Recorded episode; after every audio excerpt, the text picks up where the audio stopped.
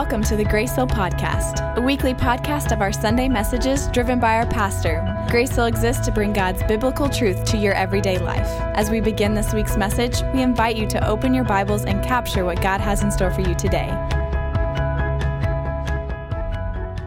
A little background on, on the book is that Paul is, in fact, in chains. He is in house, on house arrest in Rome awaiting trial when he wrote this letter to the, the people in Philippi. And, and we're going to find some interesting things about the heart of Paul as we walk through this. We're going to see some interesting things about his state of mind and where he is at as he is walking through this journey and writing this letter. It's pretty impressive what we see. But let me challenge you to do something over these next few weeks. I'm going to encourage you to take time to slowly read through the book of Philippians. Take time to slowly read through the book of Philippians. Now, there's only four chapters. It would take no time at all for you to sit down to read through it or to even pull out your Bible app and hit play and let that really cool British sounding guy read it to you uh, while you drive. In fact, that's okay to do as well, and I do it quite often. But let me challenge you to take a little bit of time over these next few weeks. This week, read, read chapter one and chapter two a few times through and just really begin to get the book of Philippians in your heart and really begin to get the words of Paul to the church in Philippi in your heart as we walk through this. This will be a lot of fun as we kind of process through the words of Paul and what he's saying and, and things that we can learn from Paul as we go through this. I, am looking forward to this. I'm looking forward to the opportunity to share um, kind, of, kind of what I think Paul was trying to say and trying to get a, across to the, his original audience and, and the people of Philippi. So there's something that I picked up on this. And how many of you know these people that are always joyful? They are the glass is half full all the time. They never have a down moment. They are always encouraging and upbeat and excited about life, right? We know those people. Lauren and I have a friend. Her name is Valerie. And Valerie is always always positive. We, we joke and laugh, Lauren and I do, about Valerie and the fact that nothing gets her down. You go, uh, this is like a terrible day in your life, and yet you're finding the positive outcome, right? She's just no matter what. Yesterday, for instance, was her son's 11th birthday party, and our oldest son was invited. And if y'all remember back to yesterday, it was raining just a smidge. Uh, you know, I think we had just a little bit of rain, and it was, it was a downpour, and it was awful. And so she sends out like the sweetest text, like, well, because of the beautiful weather that we're having today, we're going to have to reschedule schedule. Looking forward to seeing you guys at the later event, at the later time. And it's like the most positive twist on an awful day. And I'm going, man, alive. I would be, I would be upset because of, uh, you know, it's a birthday party for a child. And, and beyond that, more importantly, she had spent a lot of time planning. Who cares about the happiness of her children? Right? She invested a lot of time in planning this whole video scavenger hunt event that they were going to do for this birthday party. And she's going, well, we'll just reschedule it later. And she's happy. And obviously, she was more disappointed in the fact that her son's birthday party was being rescheduled. But just always positive. And we know these people and we see these people, and sometimes those people annoy us, especially at about, you know, nine in the morning when you're just getting to your desk and you're going, hey, can I just wake up for a moment? Can you know, we're just getting here. Let me settle, and you're chipper. Slow it down, right? I feel like Paul may have been one of those people. Now, there are moments where Paul has to address things and he's firm and he's strong, but yet, in spite of his situation, in spite of the chains he's in, Paul is filled with joy. And so I almost wonder, he's there with Timothy, and we'll read that just in just a moment. And I almost wonder if Timothy's going, dude, be down for one moment, please. I feel bad for you. You know, I don't know. There's no record of that conversation ever taking place. But, but if, if I'm Timothy, I'm going, aren't you upset about this in the least bit? Like, aren't you down? But we find that Paul is full of joy. He's full of joy. And, and, and, um, to the point, like I said, probably of, of frustration for others, but, but we can learn a lot from the, the position that Paul is taking through his imprisonment as he's walking through this.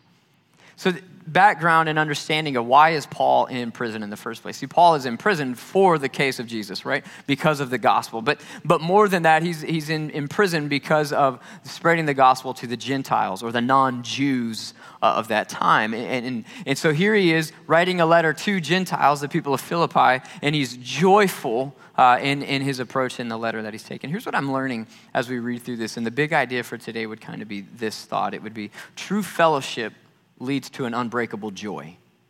True fellowship leads to an unbreakable joy.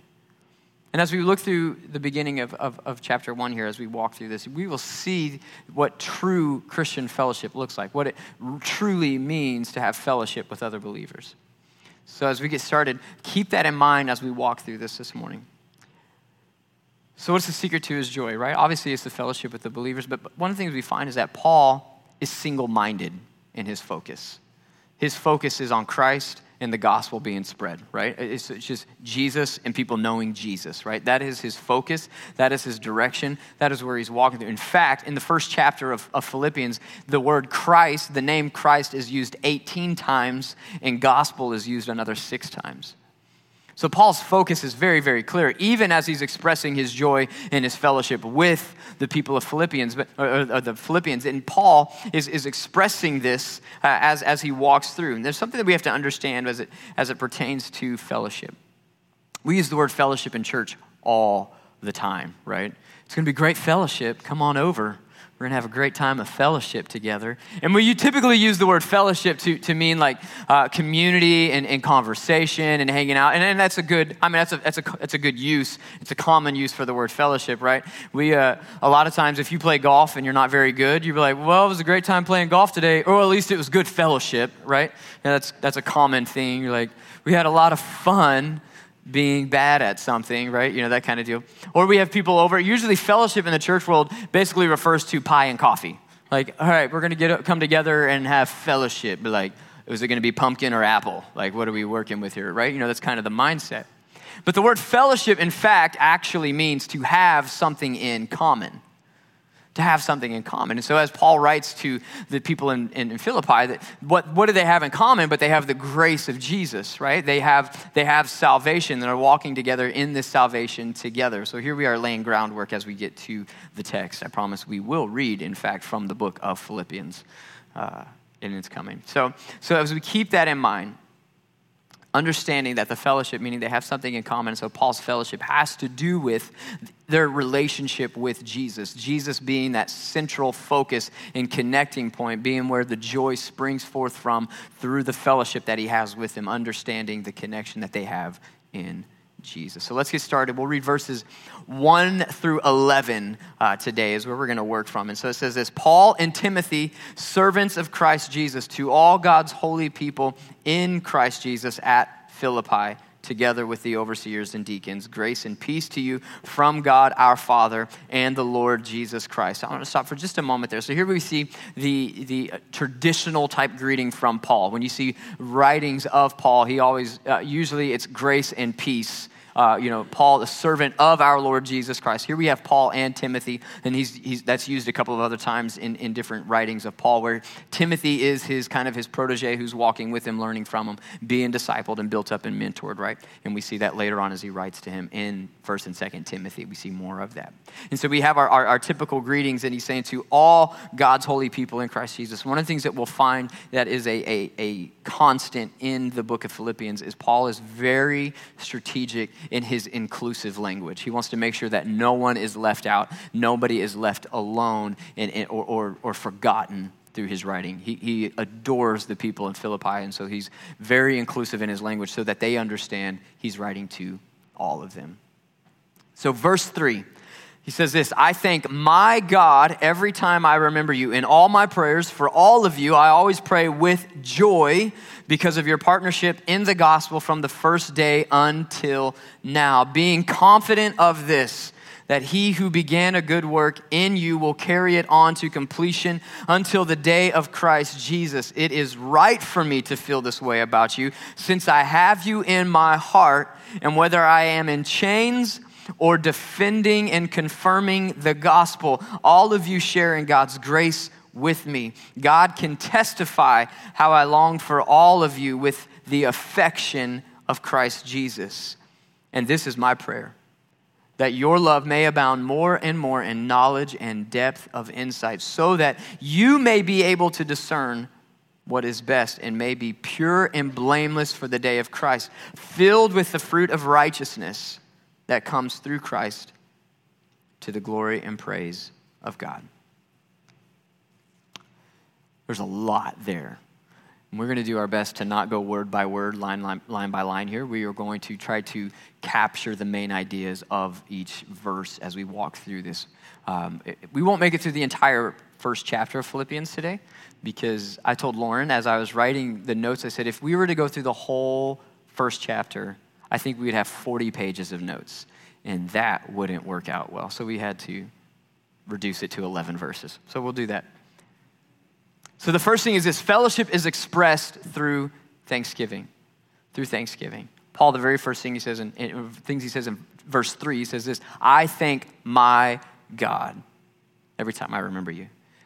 He's thankful just even for the thought of them, the, the, the reminding of them that he has. But I want to focus just briefly for a moment on the phrase, my God.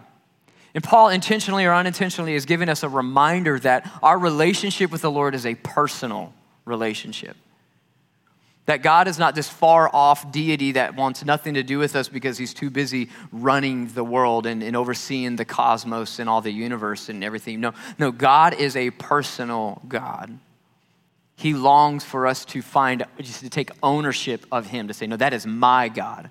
That is my God. In the sense of, uh, uh there's, there's times where you see people that become offended when people say things uh, offensive to Jesus or about Jesus. Say, no, no, no, no, you can't say that. That's my God. I, I hold personal what you're saying, and, and I hold personal that God in my heart and in my life. And he's saying, I thank my God. It's that reminder that, that our relationship with the Lord is a personal walk with the Lord. Our relationship with the Lord is a personal connection with God. And then the other side of that is understanding the thankful side of the verse. What we find is this the, the word that is being used for thankfulness in the Greek is a word for gratitude that is used to mean being thankful for a blessing. Thankful for a blessing. And so, so Paul is saying, I thank God for you as a blessing. You people are a blessing to me. You people are a blessing in my life. You are a blessing in my world. And I thank God even when I remember you because of the blessing that you are to me. And that brings joy, right? And we find Paul, here we are again. Paul is in chains. Paul is awaiting trial. Paul is, is sitting, uh, waiting for the moment when he goes before the guards and, and goes before the courts in, in Rome and, and, and hears his sentencing and whatever, whatever the outcome may be. And he is waiting for that moment. And even in that moment, he finds time to say, I thank God for you people in, in, in, Philippi. I thank God even when I just remember you because of the blessing that you have been in my life. The true Christian fellowship begins with thankfulness for those around us. The thankfulness for those around us. We need to learn to be thankful for our church family. We need to learn to be thankful for one another. We need to learn to, to always be thankful for the relationships that we have within these walls. That's a vital part in, in a growth and in a healthy church is being thankful for the people that we have to our left and to our right, the people that are surrounding us. Lauren and I are, are, as many of you know, walking through a remodel in our house right now. We are uh, working through this process and, and doing most of the work ourselves uh, just to, you know, to save as much as we can, to, to go as far as we can with our money to, to make this happen, right? So we're doing a lot of this work.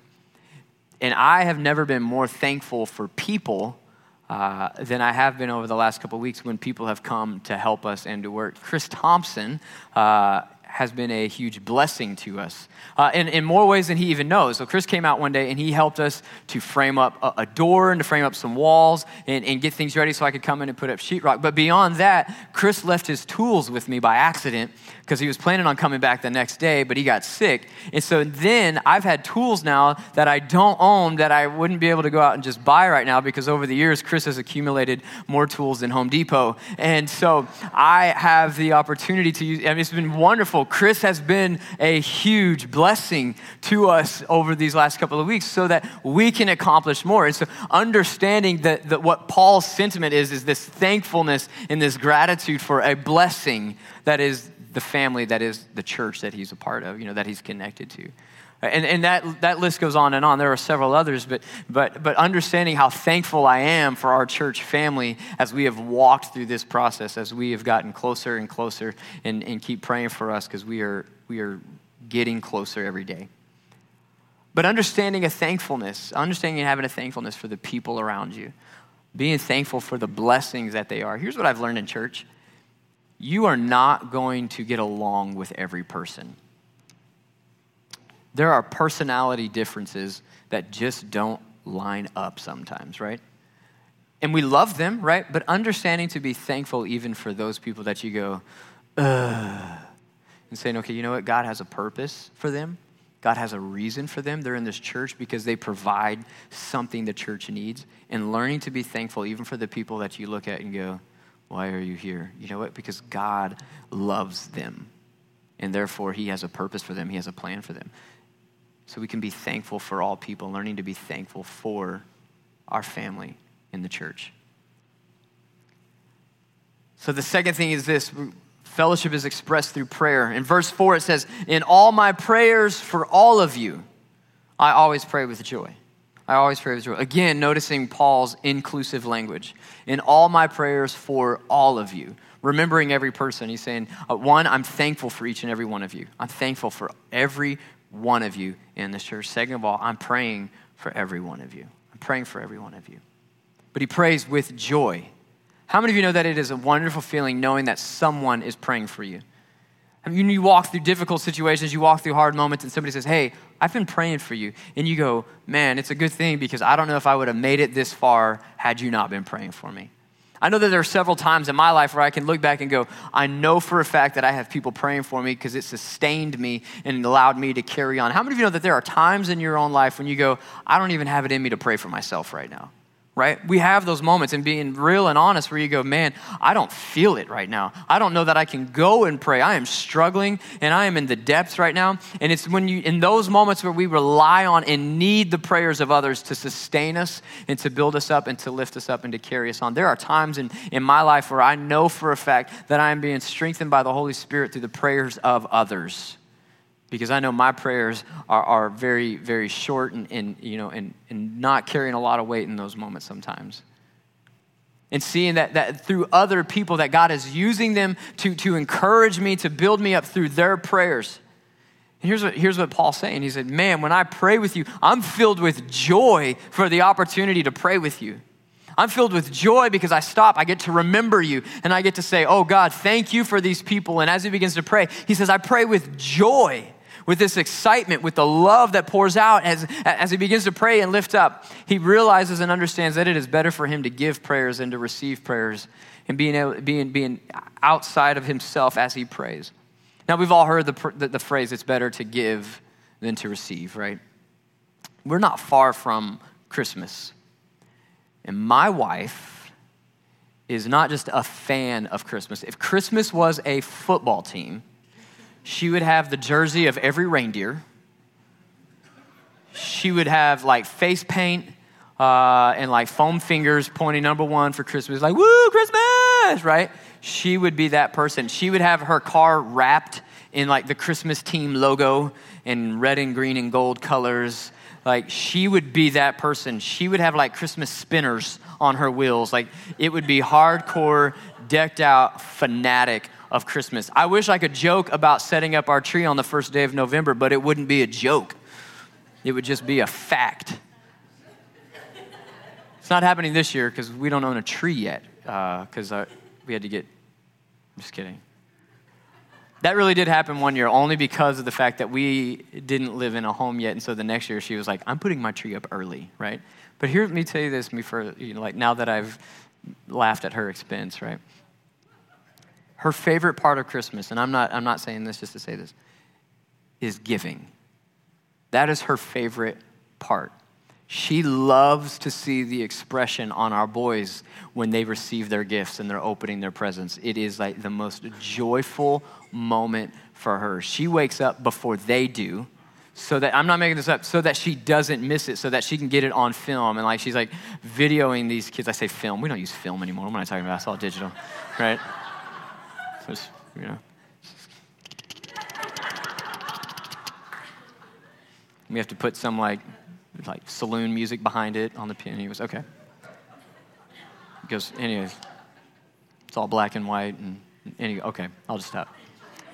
Just, but our favorite moment on Christmas morning is watching our boys walk out and being there before them and saying, What did you get? Like she doesn't know, right? But, but it's that exciting moment of, whoa, look what you got. You know, it is that awesome feeling that she, she's the same way with her sisters. She's the same way with her mom. She loves to give. She loves to give. That is her favorite part of Christmas. The decorating and all of that, yes, she enjoys that. She enjoys the music. She enjoys the, the like, you know, all of the, the, the Christmas foods and everything like that. Yes, we, you know, she loves all that the holiday has and, and the celebration of Jesus at the forefront, but she loves to give. I think Paul is, is, is, is, exemplifying that for us in the way he's praying for others. He's saying, I find joy when I pray for you, when I remember all of you in my prayers, every single one of you. I go down the list, I'm working through it. And, you know, I almost wonder if he's like, if you could, please keep sending me an updated roster of everybody at church so I can continue to pray for all of them as well, right? I feel like that's the way Paul is because he's like, I'm so joyful, I'm so excited in the moment when I get to pray for every single one of you. He's, you know, he says, I thank my God when I remember you. So he's on Paul, they're on Paul's mind. And he said, but beyond that, you're in my prayers. And it is a joyful thing. Even in the midst of my circumstance, even in the chains that I'm in, I find joy in praying for you because of the fellowship we have and the relationship that we each share with Jesus. And that combining factor, saying we, we, we have this commonality. And because of that, I find joy in being able to pray for you. I find joy in being able to pray for you. Verse 5 and 6 says this because of your partnership. So he says, he says, I pray with all joy, comma, because of your partnership in the gospel from the first day until now, being confident of this, that he who began a good work in you will carry it on to completion until the day of Christ Jesus. So the third thing is this fellowship is expressed through faith. Fellowship is expressed through faith. How many of you remember back in science class and you had lab, right? You had, you had lab and you had to get a lab partner. Now, there are different criteria for picking your lab partner, right? If you are interested in the cute girl in class, right, that would be one criteria to go like, okay, that's who I want to be my lab partner. Maybe she'll notice me for the first time in my life ever. You know, that kind of situation, right? So you're like, scoping it out like, yep, lab partner. And then you doesn't happen. You go, oh, okay, never mind. Other criteria, a lot of times is going, okay, I'm struggling in class. I need to find the smartest kid in class to be my lab partner. Because you go, maybe I don't know the answers, maybe I don't have a clue, but they do they know the answers and they have a clue. So if I partner with them, I feel confident that what I'm trying to accomplish, which would be to raise my grade, would, would be, uh, you know, it would be prudent for me to join up with them so that I could see my grades increase. Now, I will say this when I was in science, that was kind of my thing as far as class goes. That was, that was where I excelled. I remember uh, being a freshman in biology. In the first six weeks, I got my report card and my grade was 106. And I was like, I did better than 100%. Don't know how I did it. And it was an awesome semester. My average for that semester was 101. I was like, man, if that was my temperature, I wouldn't have to go to school. And, uh, but it's the way my mind works, anyway, so. But we try to find that partner. And Paul is saying this. He's saying, listen, I, I pray with joy because of the partnership. So understand this about the, the partnership that, that Paul is, is speaking about. He's saying the partnership in the gospel from the first day until now. So what he's seeing is, and what he's saying is, is this, listen, I have joy when I pray for you because I know the partnership in the gospel that we share. He's saying, because I'm in chains, I'm unable to go out and preach the gospel. I'm unable in this moment to go and share Jesus with other people. Yet you are continuing continuing to do the work that, that God has called us to do together. He said, We've created this partnership in, in the gospel. And he's like, I'm filled with joy because evidently it's still going on. It's still happening. The church is still advancing. People are still knowing Jesus and finding Jesus because of this incredible partnership that we have. We also find that, that the church in, in Philippi was one of the first churches, if not the first church, to support Paul in his missionary journeys, right? And so he, they were one of the first churches to, to financially help carry and sustain Paul through the ministry that he was, he was doing. And so we see these going, Thank you for our partnership. Because of you, we're able to carry the gospel forward. Because, see, the church in Philippi understood the broader vision and the bigger vision. They grasped it, they got it. And he's going, listen, it's not just about the people in Philippi. This is greater than that. This is about reaching the rest of the world. he says, thank you for that. Thank you for that. And then he says, and this is where it gets really good. Not what I'm saying, but the verse, hear me. Yeah. Being confident of this, that he who began a good work in you will carry it on to completion until the day of Christ Jesus. This is, this is a good place to stop and interject some theology and some doctrine here because I think it's so, so right. First of all, the good work being done in us is not our good works right? We're not saved by the works that we do. Our good works do not carry us on to salvation, yet it is the work of God that allowed us to then have salvation. And so what he's saying is this that, that the work that is being done in you is an ongoing, continual process that is being worked on until completion of the day of the return of Christ Jesus, meaning the second return, the second coming of Christ, and then the rapture of the church and all those things. So, what we're finding is Paul is saying, listen, the work that was began in you is not finished just because you had the salvation experience in that moment where you received Christ there is an ongoing continual process. And i've used the word before but sanctification right? And paul is saying the god who began the work in you he who started it is faithful. He's faithful meaning that he is not going to stop or forget or drop the ball. He is going to be consistent and consistent and consistent continually pushing us and prompting us and pulling us to completion not letting us stay in one place, not letting us be satisfied with the status quo, not letting us be satisfied with where we are in our walk. How many of you would know and, and would recognize and say, I have areas in my life that I know I need to be better? There are things in my heart that need to be worked on. There are thoughts in my mind that need to be changed. There are actions that I do. There are areas of self control I need to work on. There are things of that nature. As, as you grow and as you recognize that the Holy Spirit allows us to see those things and to be prompted then and pushed into a, a greater growth and a greater and a deeper walk with Christ. And he's saying, He who began that work, the one who, who, who first of all, brought salvation, right? We are drawn to the Lord by the Holy Spirit. The Holy Spirit draws us in into this moment, and this recognizing and this need of repentance. The one who draws us to that moment is faithful then to continue to push us and pull us into a deeper and a greater walk and an understanding of who the Lord is. And he kind of continues that later on in, in, in what we're going to read through and talk about. But he's saying, I, I thank God for the partnership that we have in the gospel and the work that is continuing, even while I'm in chains. And beyond that, the one who started this good work is faithful to complete it. You could even take that and say, maybe Paul is saying this.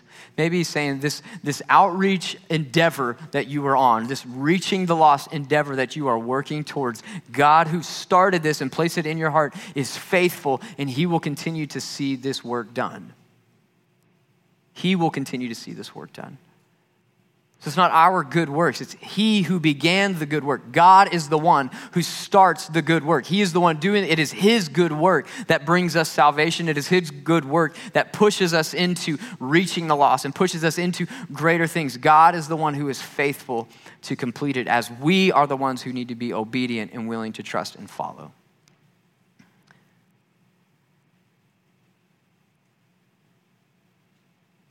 The next thing is this the fellowship Fellowship is expressed through love. Let's start with verse 7 and 8. It said, It is right for me to feel this way about all of you, since I have you in my heart. And we'll pause for a moment right there. Said, It's right for me to feel this way about you. How many of you know that when you have someone in your heart that you love dearly, it is right for you to get excited about them, right? That's a natural, that should be a natural response to saying, okay, you're in my heart. I love you dearly. I see what you're doing. I'm excited. I find myself filled with joy because of what you're accomplishing. You, you share in that. You think about your children. How many of you get so excited when you watch your children accomplish something new or do something great? You know, even, even from, from the beginning, like as, as a baby, and, and they're growing, and at first they start making little like noises, and you're like, oh, did you see what she's doing? You see that? She went, oh, right? You know, and it's like a big moment and you, you're filled with joy because you have that child in your heart and they start to walk. It's the same thing. And you're like, whoa, you know, you, you film that. Again, film, there's no film, right? You, you video that. I don't know why that's my thing, I say it. But, and we have, we have footage of our kids, you know, taking steps and going, whoa, this is a big moment, right? And you get so excited and you're filled with joy for them and you're going, wow, this is awesome, this is incredible, because you have them in your heart. It's right for you to feel that way. And Paul's saying the same thing. It's right for me to feel this way about you because I hold you in my heart. This is how it should be. He says, whether I'm in chains or defending and confirming the gospel, all of you share in God's grace with me. So he's saying, forget everything around me. Forget the situation I'm in. Forget the chains that I'm bound by. Forget the, the, the, trial I'm awaiting. Forget all of that. Even if I was outside of the walls, a free man, sharing the gospel, defending the faith, even if that's where I was, I could still be excited simply because of the fact that you and I share in the grace of Jesus Christ. That's something to, to look at and get excited about to say, you know what? No matter what happens moving forward, no matter where I am, no matter what I'm going through, whether it's a high or a low in my life, I can be excited for the fact that I'm surrounded by and friends with other believers who are, are sharing in the grace of Jesus Christ with me. Paul's going, it's right for me to feel this way. I hold you in my heart and we share Jesus together. I can be excited for that. And then verse 8 says this God can testify how I long for all of you with the affection of Christ Jesus. The affection of Christ Jesus. Here's what I've found about love love is the evidence of our salvation. So we, they will know that we know him by our love.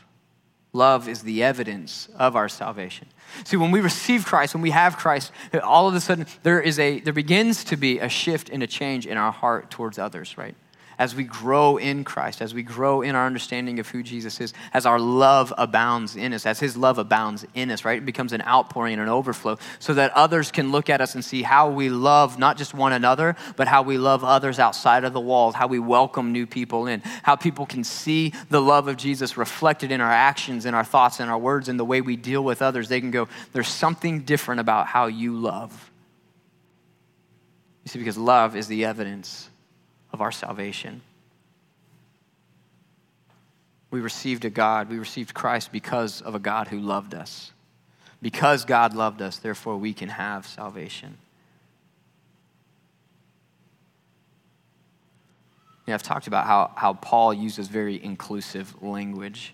He uses the phrase you all nine times in the book of Philippians. And again, trying to make sure that it is this inclusive mindset because of his love for each and every one of them not wanting to exclude anyone, not wanting to leave anybody out, but the love that Paul has for them because of the love of Christ in him, we begin to see this outpouring and this overflow to others and to everyone to make sure that even if there's new people in, in the community in Philippi, in the church in Philippi, even if there's new, he wants them to know, I love you as well. Because of the love of Christ in me, I love you as well. So, how do we walk in this love? I think the main thing to understand is that uh, it's, it's not our love channeled through Christ, but it's Christ's love channeled through us. And that's an important, uh, an important understanding to have because if we are trying to force our love through an avenue and an understanding of, of who Jesus is and trying to filter our love through him, we are imperfect people. Therefore, our, our love will never come across as pure and as right and in, in the correct motives. But if in turn we say, I'm going to take the love of Jesus and filter it through me so that it is coming out as the love of Christ, there's a shift and a change. So, so, so what are ways, how do we know the affection of Paul is, is, is true and right? The first thing is this he's, he's writing him this because, from in chains. He's saying, even in my situation, I want you to know I love you. I think you're, I think you're wonderful. I think you're awesome. I'm thankful for you. So even in his chains, and he's, he, he also makes the statement of saying, even, you know, because of all of this, the gospel is still going forward because of the work happening as you read the rest of Philippians chapter 1. You see me saying, everybody here knows who I am and they know why I'm in my chains. They know I'm in the chains because of the gospel of Jesus Christ. And because of that, even in my situation, the gospel's still going forward. And so I don't care about all of that. I just want you to know that I love you because it's still happening even from my situation. Let me read this in verses 9 and through 11. It says, And this is my prayer that your love may abound more and more in knowledge and depth of insight, so that you may be able to discern what is best and may be pure and blameless for the day of Christ, filled with the fruit of righteousness that comes through Jesus Christ to the glory and praise of God. Paul understands that love is the vital part of our walk with Christ. Again, it's the evidence of our salvation. Paul himself says, Now these three remain faith, hope, and love, but the greatest of these is love. It'd be easy for us to want to think and say and go, okay, well, faith should be the greatest because we are saved by faith. Uh, you know, you know, it, it is our faith in Christ, right? And he's saying, no, beyond that, the greatest of these is love.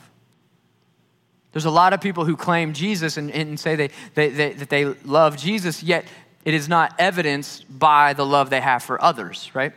And Paul is saying, listen, you may know Jesus, you may have a relationship with Jesus, but if you don't have love, then you're not going to be effective in communicating the love of Jesus to other people. The gospel will not be carried on. He says the greatest of these is love. He understands the vital aspect of the love. Now, the part of the prayer that I, I want to hone in on is verse 11. He says, And he prays that, that they will be filled with the fruit of righteousness that comes through Jesus Christ to the glory and praise of God. That word filled um, is a Greek word that means made to completion, uh, full to capacity, so to speak, uh, a, a, completed process. And so we have this word, he's saying, I, pray that you be full of the fruit of righteousness. Now, righteousness, we are made righteous by Christ, right? When we receive, it's that, that justification moment. We, are, we, we take on the righteousness of Jesus. We are clothed in his righteousness, right? And we, when we all are, are probably fairly aware of that, that statement and that understanding. So we are made righteous by him because apart from Christ, we are unrighteous, right? It is sin that separates us, but in Christ, we are then made righteous.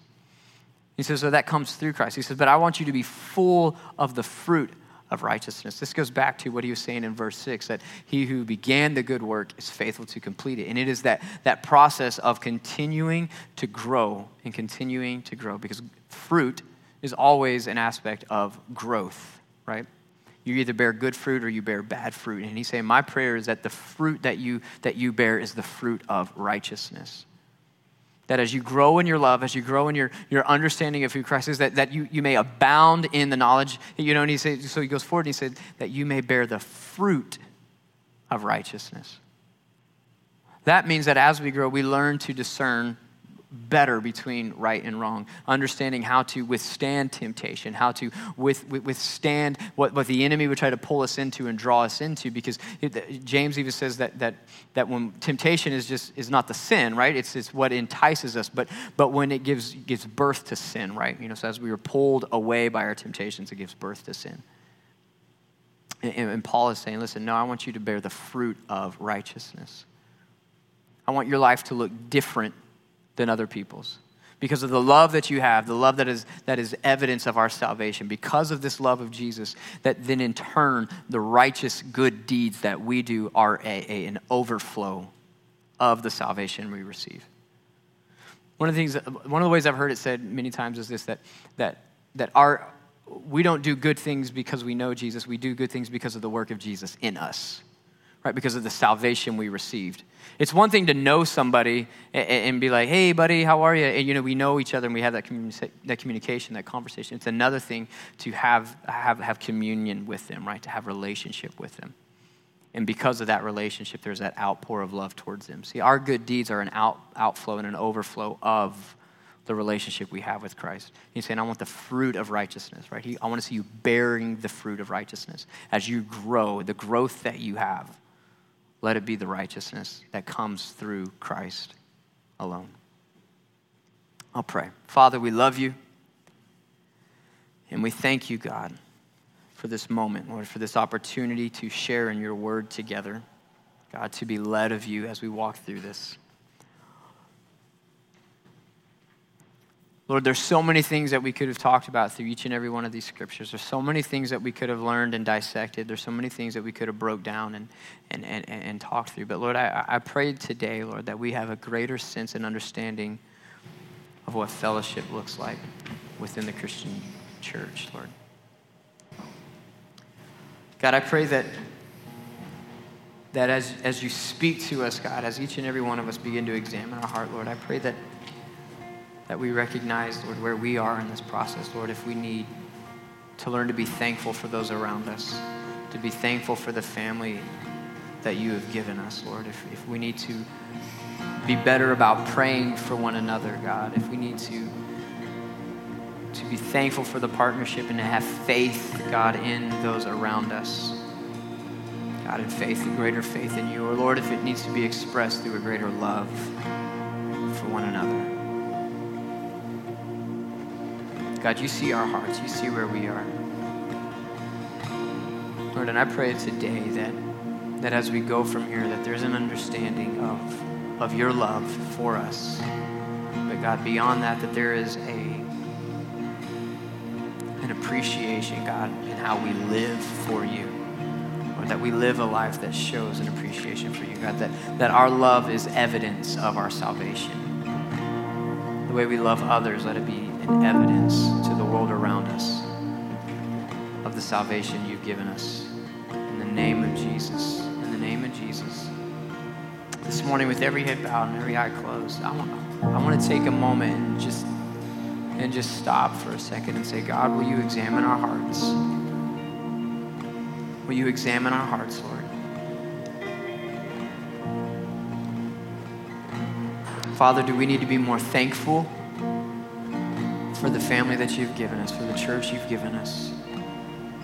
God, maybe, maybe we're thankful and you're saying, you know what, that's, that's not it in your world. Maybe, maybe it's, it's we need to be better about praying for those in our church and lifting them up and encouraging them in the Lord. God, maybe it's that, that we, we, we need to, to show greater faith. Lord, thankful for the partnership. Maybe we need to show greater faith and, and understanding that you, oh God, are completing a good work, that you have begun something and you're going to continue that on to completion. And putting our faith in that, putting our faith in understanding that you, oh God, are working. You are doing the good work, and we just want to partner with you. We want to come alongside you. God, maybe it's in our love. Maybe it's in our love. God, maybe we need to love better. Maybe we need to have greater love for one another. Maybe we need to have a greater love for you. And being, being, being exemplified through our righteousness, Lord, and the fruit that you're bearing in us, Lord, that you're growing in us. This morning, with every head bowed and every eye closed, I want to ask this question. If any one of you would say, you know what, Pastor Ryan, I'm, I'm in an area of my life, I'm looking at my heart, I'm examining it, and I'm going, yeah, I, I fall into one of those. Maybe, maybe you say, you know what, I, I need to be more thankful. I need to be better at praying. I need to be better uh, with faith. I need to be better with, with loving. If that's you, if you just slip your hand, I want to pray over you. Count of three. One, two, three. I see hands. I see hands. I see hands. I see hands. Let me pray over you. Just believing that God wants to do a greater work in our church. He wants to do a deeper work in our church. And it starts with fellowship amongst the saints. It starts with the fellowship among the believers here. It starts with, with developing this closeness and fellowship with one another. So, Father, Lord, you see every heart. You've examined every heart. Father, some of us may not have responded and we should have, but, but, but, but you know their heart. You see it, God. You're aware. And they're aware. They recognize it. So even in this moment now, God, I pray that you'll allow your Holy Spirit to begin to work. Allow your Holy Spirit to begin to do a new work in their hearts. Father, whether it's a, a, a desire to be more thankful, God, whether it's a desire to be better at praying, not, not, not just for themselves, but praying for others and being, and being willing to give time to pray for others. God, maybe it's, it's an increase in faith. Maybe it's an increase in our faith and in, our, in our, our desire to grow in that, Lord, and our desire to understand and put our trust in you fully, that you have begun a good work and you are faithful to complete it. You are faithful to complete it. Or God, maybe it's love. The greatest of these is love. It was out of your love for us that you sent your Son that through love we have salvation. So, God, maybe it's love where you're dealing with our hearts and saying, You need to love better. You need to love me better. You need to love others better. You need to love what the, what, what the church is doing better, whatever it may be. God, I pray, Lord, that as you examine our hearts, as you allow us to see the areas that we need to grow, Father, I pray that you speak direct. Holy Spirit, have your way. Have freedom. Have freedom to examine our hearts, freedom to examine our hearts, freedom to examine our minds. Lord, let us be aware of what you're doing. God, I pray for a supernatural outpouring of your spirit in our hearts, in our minds, in our lives, in the way we live, the way we talk, the way we act. Oh Lord, let there be a fruit of righteousness as we move forward. Let there be a fruit of righteousness as we carry forward. And so we ask, oh God, that your Holy Spirit will work and move in our hearts so that we do not leave here the same. But God, that we come here and we accomplish what you have set out for us to accomplish today in our hearts and in our lives. So Lord, we pray that your Holy Spirit will work work and work in our lives and our hearts. We thank you for it, God. We give you glory and we give you honor for it in Jesus' name. And now, Lord, I pray over every person. I ask, oh God, that your Holy Spirit will rest on them that you will go with them, that you will bring them back this next week. Father, I pray that somehow through the rain that we find a chance to enjoy the weather. Lord, as it cools down on us this week, Lord, we pray that your Holy Spirit will, will go with us and bring us back next week as we come together to worship you as a family, as a body of believers, to bring glory and honor to your name. We thank you for it. We give you glory and honor in Jesus' name. Amen. Amen. Amen. Thank you for listening to this week's podcast. Grace Hill is always about knowing God and growing in God, and we want to hear from you. If you have a prayer request or a question, you can email us at info at gracehill.cc.